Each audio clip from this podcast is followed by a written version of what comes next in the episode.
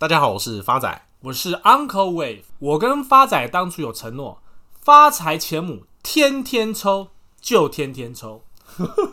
首先恭喜我们，我怎么认真了？抽到开运钱母一枚啊！欢迎跟我们来信索取。再来我们回复留言。A Sundays，他说每周早上必开启频道观察是否更新。两老的幽默让我们在学习理财的路上有了目标。无限轮回重听了理财知识，他有向 Uncle 提问哦。十一月二十五号第五集，茂系这档股票未来的表现，Uncle 在此跟这位听众朋友分享一下了啊、哦。茂系去年的营收，二零二零年它的年增率高达一百五十五点五个 percent，再加上一个可靠 Uncle 的友人跟 Uncle 透露，你的友人叫 Google 吗？卖欧北贡，我很严肃。茂系。接单畅旺，产能甚至满载到今年的年底，甚至部分的产品都已经暂停接单。Uncle 对茂系的长线目标价七十块不变，但短线有一个会先满足的目标价是五十点八。所以，所以回复 A Sundays，假如您觉得有赚钱了，您可以在。短线目标价五十点八，先获利了结一趟喽。接下来回应 Monday Pink Day，他问 Uncle 跟发财为什么消失这么久呢？这个熟悉我们的听众朋友都知道，Uncle 母胎单身至今近五十个年头，下载了上百种交友软体，每天 like 老半天，最后都石沉大海，没有下文。上周总算鼓起勇气参加乡公所举办的相亲活动。那现在大家都知道，防疫期间。出入公众场合一定要戴口罩。Uncle 一进门，主持人就请 Uncle 脱下来。Uncle 二话不说，宽衣解带，裤子准备脱下来，及时被主持人制止。哎、欸，发仔，你这样讲真的不公道。谁知道主持人是叫我把口罩拿下来？不是谁相亲会验下半身，到底干嘛？想当然了，这场相亲的结果也是无疾而终。那 Uncle 母胎单身五十年，难道不心酸吗？不心酸，手酸而已。有一套。言归正传。今天回到我们今天的主题，《华尔街日报》的标题：美股狂飙之下，暗藏剧烈震荡的风险。S&P 五百指数在二零二一年陆续创下新高，并在四月初哦首次突破四千点大关。以 S&P 五百指数的期权价格为基础衡量股市波动率的 VIX 指数，最近已经收在一年多以来的相对低水准了。那 Uncle 可以跟大家解释一下什么是 VIX 指数吗？VIX 指数就是 Volatility Index，又称为恐慌指数。这个指数追踪美股标普五百、S M P 五百的指数期货的波动率。所以想当然尔，市场波动率越大，VIX 指数这个时候投资获利越大。想当然尔，目前的市场氛围因为过度乐观，所以 VIX 恐慌指数创新低。除了目前市场上散户过度乐观以外，还有一个现象，我觉得大家要特别留意，就是目前 SPAC 的上市总额破了去年的记录。什么是 SPAC 呢？SPAC 就叫做特殊目的收购公司 （Special Purpose Acquisition Company），是一种让私人企业能够借壳上市的管道。而这 SPAC 的浪潮是从二零二零年开始，因为 COVID-19 的冲击，导致市场整个趋近于保守。如果一般公司按照正常的流程上市，它难度是非常高的，高门槛再加上资金因为疫情更不宽裕的情况底下，SPAC 就进入新创者及投资人的目光。那简单的跟大家介绍一下什么是 SPAC，它是一种没有营运业务的空壳公司，它唯一的目的就是透过首次的公开发行，就是 IPO，募集资金以后，专门去收购有前景的未上市公司，等同能让被并购的公司能够借壳上市。简单一点讲，SPAC 又被俗称为空白支票公司。传统公司要上市的过程当中哦，必须要先发布财务报告，再由外部的审计单位核实。再经过一到两年以上的筹备，才会正式上市。而 SPAC 省去这样繁复的步骤，一般都是准备三到六个月以内就可以挂牌上市。而伴随着股市创新高，SPAC 的数目也创下历史新高。从二零二零年 SPAC 的 IPO 数目为两百四十八间公司，到二零二一年目前四月份。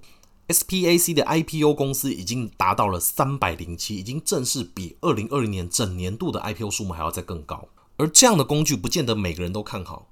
像巴菲特的左右手查理蒙格，他有提到，他说，这种收购的做法是什么都还不确定的情况下，先筹备资金再做投资。他认为 SPAC 根本就是种祸害。所以上述提到两点：第一，目前投资人情绪相对乐观，波动率在一年以来的低点，而股市创新高之际，SPAC 又如雨后春笋般的冒出来，在市场上募集资金。那 Uncle 怎么样解读这样的现象？是好事吗？Uncle 认为，目前全球股票市场就在一个高档震荡的行情。因此，我们要弃小型股，重大型价值股，因为在这样的高档震荡行情之中，小型股波动比较大，而大型股跟价值股波动比较小。那 Uncle，美股高档震荡，还有菜帮我们端出来吗？当然有的。今天 Uncle 要跟各位亲爱听众朋友分享的公司是恩智浦半导体，美股代号 NXPI。是全球前十大的半导体公司，创立于二零零六年，先前由飞利浦于五十多年前所创立。那公司总部于荷兰，在全球二十多个国家拥有三万七千名的员工，分别是欧洲占三十七个 percent，亚洲三十七个 percent，大中国区二十一个 percent，美洲五个 percent。恩智浦提供半导体系统解决方案和软体。那为手机、个人媒体播放器、电视盒啦、机上盒啦、辨识应用啦、汽车及其他广泛的电子设备，提供更优质的感官体验。那 Uncle 看好恩智浦有三个因素。第一个因素是财务面，恩智浦公司在二零二一年的二月份公布了第四季的财报，营收。二十五点零七亿美金，年增九个 percent，优于市场预期的二十四点六亿美金。EPS 每股一点零八美金，也是优于市场预期的零点二八美金。第二个因素是涨价效应。去年疫情的时候，全球车厂停工，每一个人都预测汽车销售应该会陷入长期的低迷。那半导体产业把产能转向其他领域，因此车厂也减少购买晶片，想要相先。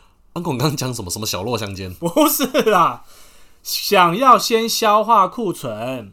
那让各界跌破眼镜的是，新车的需求并没有因此放缓，消费者仍然迫切的想要购买新车，车厂急忙下单拉货，但是消费电子产品的需求暴增，让半导体应接不暇。因此，Uncle 认为车辆晶片含量提高。半导体商延后重启生产或延后增产，这两个因素绝对会导致全球车用晶片极度短缺啊！那 Uncle，车用晶片短缺，我阿妈的电动轮椅需不需要赶快汰换？电动轮椅不需要车用晶片。好，言归正传了啊，恩智浦已经在今年年初就向客户提出涨价的需求，涨幅约一到两成。第三个，Uncle 看好 N 智浦的。因素是，它目前也正正符合 Uncle 第五波邪恶波的轨迹之中。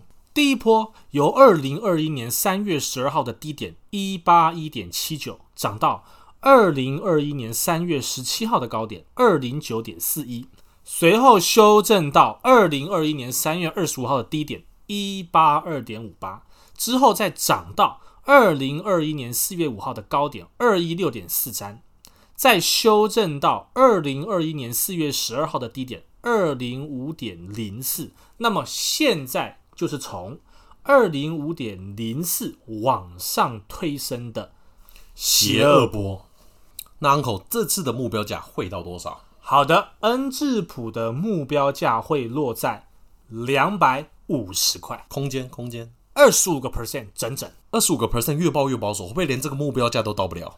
怎么可能？Uncle 举个例子啦，我们在第二十五集端火锅那一集，Uncle 跟各位亲爱听众朋友分享经验六四一一，在二月二十三号的时候，成本一百一十块，涨到四月九号，我们的目标价一百六十块，短短不到一个多月的时间，涨幅高达四十五个 percent，随后连三根跌停修正，所以这就是。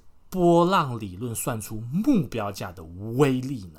太邪门了吧！不敢说了。发仔最后帮大家做个总结。刚刚 Uncle 提到，恩智浦的目标价会落在两百五十块，而目前市场上总共二十八位分析师对恩智浦的综合平等有十九位站在买进，七位持有，仅仅只有两位卖出，而其中 Credit Suisse 的分析师把恩智浦的目标价刚好也是定在两百五十块，跟 Uncle 不谋而合。Uncle 在此跟各位亲爱听众朋友做一个总结了哦，目前全球股票市场都在高档震荡，要担心吗？要吗？不用，只要你选择好优质的股票，任股市再震荡，都能安心入眠啦。谢谢大家，我是 Uncle Wave，我是发仔，我们下次见。